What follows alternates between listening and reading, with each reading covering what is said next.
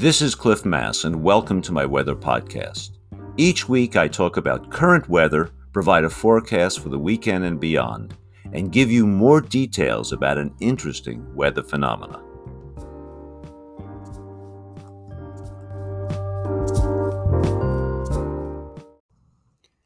It's Sunday, January 29th, and let's talk about the weather. Today is a glorious sunny day over much of the Northwest with cool, dry, easterly flow dominating our region. So it's it's quite cool. Temperatures are dropping down well into the 20s this morning in western Washington and down to teens in eastern Washington. In fact, some locations around the Columbia Basin and into the hills around the Columbia Basin dropped into the single digits, even a few near zero. This is going to be a relatively boring weather week in our region, and there's no precipitation on sight until Friday. Now, tomorrow, mo- uh, Monday morning, will be a bit colder for most of the region. You know, there won't be many clouds, the air's cool, and I expect a lot of temperatures to drop into the into the low 20s in western Washington and to the single digits in eastern Washington. And there's going to be modest warming uh, during the week. And I expect the temperatures will start off getting only to around 40 degrees Fahrenheit on Monday in western Washington, but by but by Friday, Thursday, in fact, around 50. Um, the Columbia Basin will be maybe 5 to 10 degrees cooler. So temperatures only getting into the 30s on Monday and Tuesday, but warming up to the upper 40s by the, the end of the week. So pr- uh, pretty moderate. Uh, Monday should be sunny around the northwest, but the latest runs of the of our local model suggest that clouds will increase as we get into Tuesday, Wednesday, and Thursday. Mainly high clouds, but cloudiness will increase. The most interesting future event is on Friday, where some of the models are going for quite a strong low pressure system to approach our coast from off the Pacific Ocean. But looking at the ensembles, where we run the model many times, and looking at other modeling systems like the European Center, it appears there is a tremendous amount of uncertainty about this low center. So let's hold off about getting exciting about a uh, excited about some kind of windstorm on Friday or Saturday morning. Well, everybody talks about California and rain, and California is getting more rain in central and, and southern California right now. And the extended forecasts show a lot more coming. And particularly as we get to the end of the week in central and northern California, uh, the ridge will form over the eastern Pacific, but there'll be this northerly flow disturbances that are going to be coming down into California, and they will get considerable rain, especially uh, from central California northward.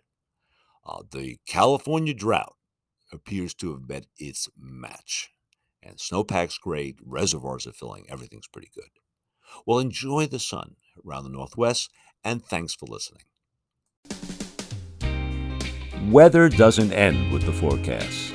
Now let's talk about the special weather topic of the week.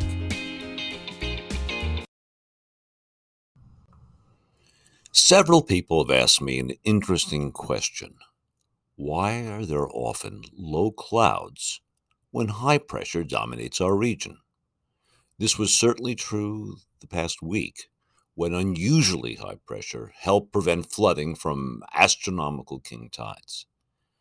Day after day, Western Washington was in murky clouds this week while pressure was high.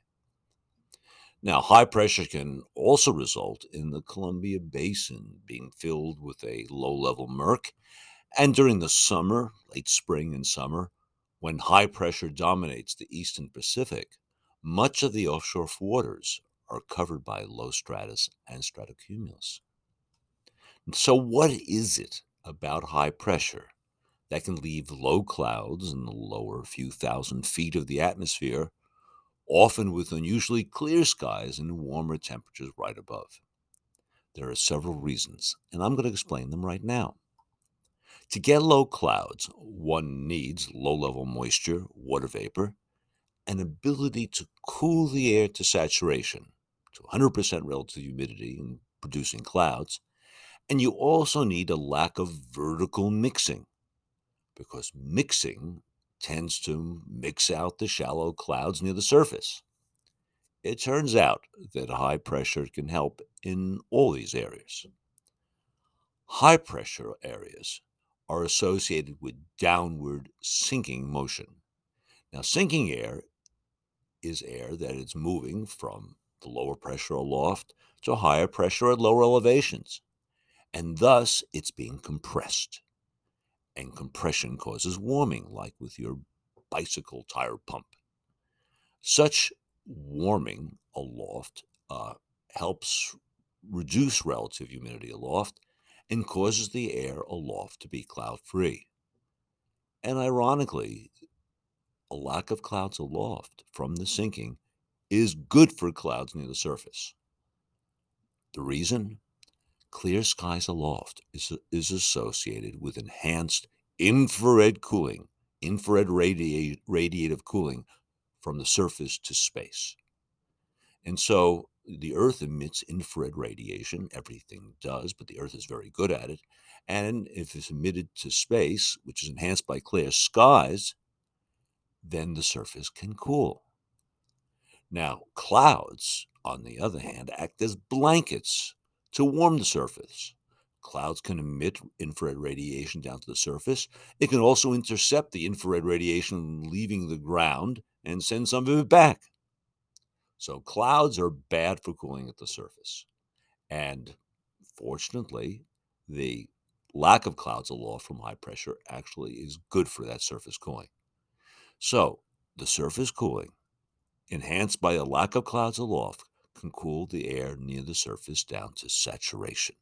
That's 100% relative humidity, allowing the formation and the maintenance of low clouds.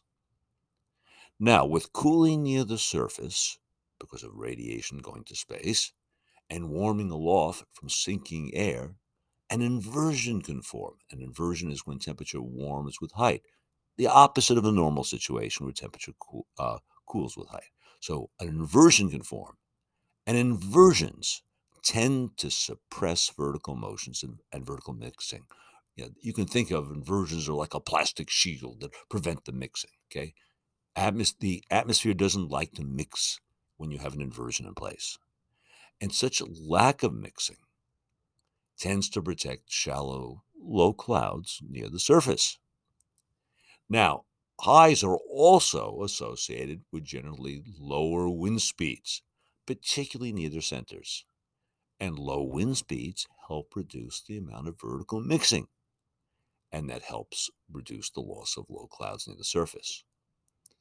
Now, all these cloudy benefits, or at least cloudy at the surface benefits of high pressure, help to keep low clouds in place over western Washington and Oregon during the past week. And the same thing happened and happens over eastern Washington. The basin of eastern Washington is particularly good in keeping low clouds in place when, hot, when you have high pressure because the terrain s- surrounds the Columbia Basin and that terrain includes the Cascades, the Rockies, the Blue Mountains of Northeast Oregon, the High Plateau of Eastern Oregon, and the Okanogan Highlands of Northeast Washington. There's a ring of terrain around the lowlands of the Columbia Basin, and if you get cold air in there, trapped by high pressure aloft, um, this basin can fill with cool, cloudy air. However, northwest low clouds can occur even without mountains when high pressure is, is around. For instance, during the late summer, uh, the late spring and summer, there's often strong high pressure building over the Northeast Pacific, the East Pacific High. Now, near the surface, we have relatively cool water and plenty of moisture at low levels, while with the high there, you have sinking aloft that produces warming aloft. So there's often an inversion or stable layer that forms over the oceans between the cool, saturated, cloudy air near the surface and the warmer air aloft. And this can result in a large area of stratus and stratocumulus in the lowest layers of the atmosphere. Now, low clouds may not be as exciting as hurricanes or storms or tornadoes, but the weather aware Northwest resident should know about their origins, and you do now. Thanks for listening. Thank you for listening to my podcast. Feel free to send me your questions or any topics you would like me to cover. This podcast will be available every Friday morning on my blog and major podcast platforms. If you would like to support this podcast, feel free to use the Patreon link on my blog. See you next time.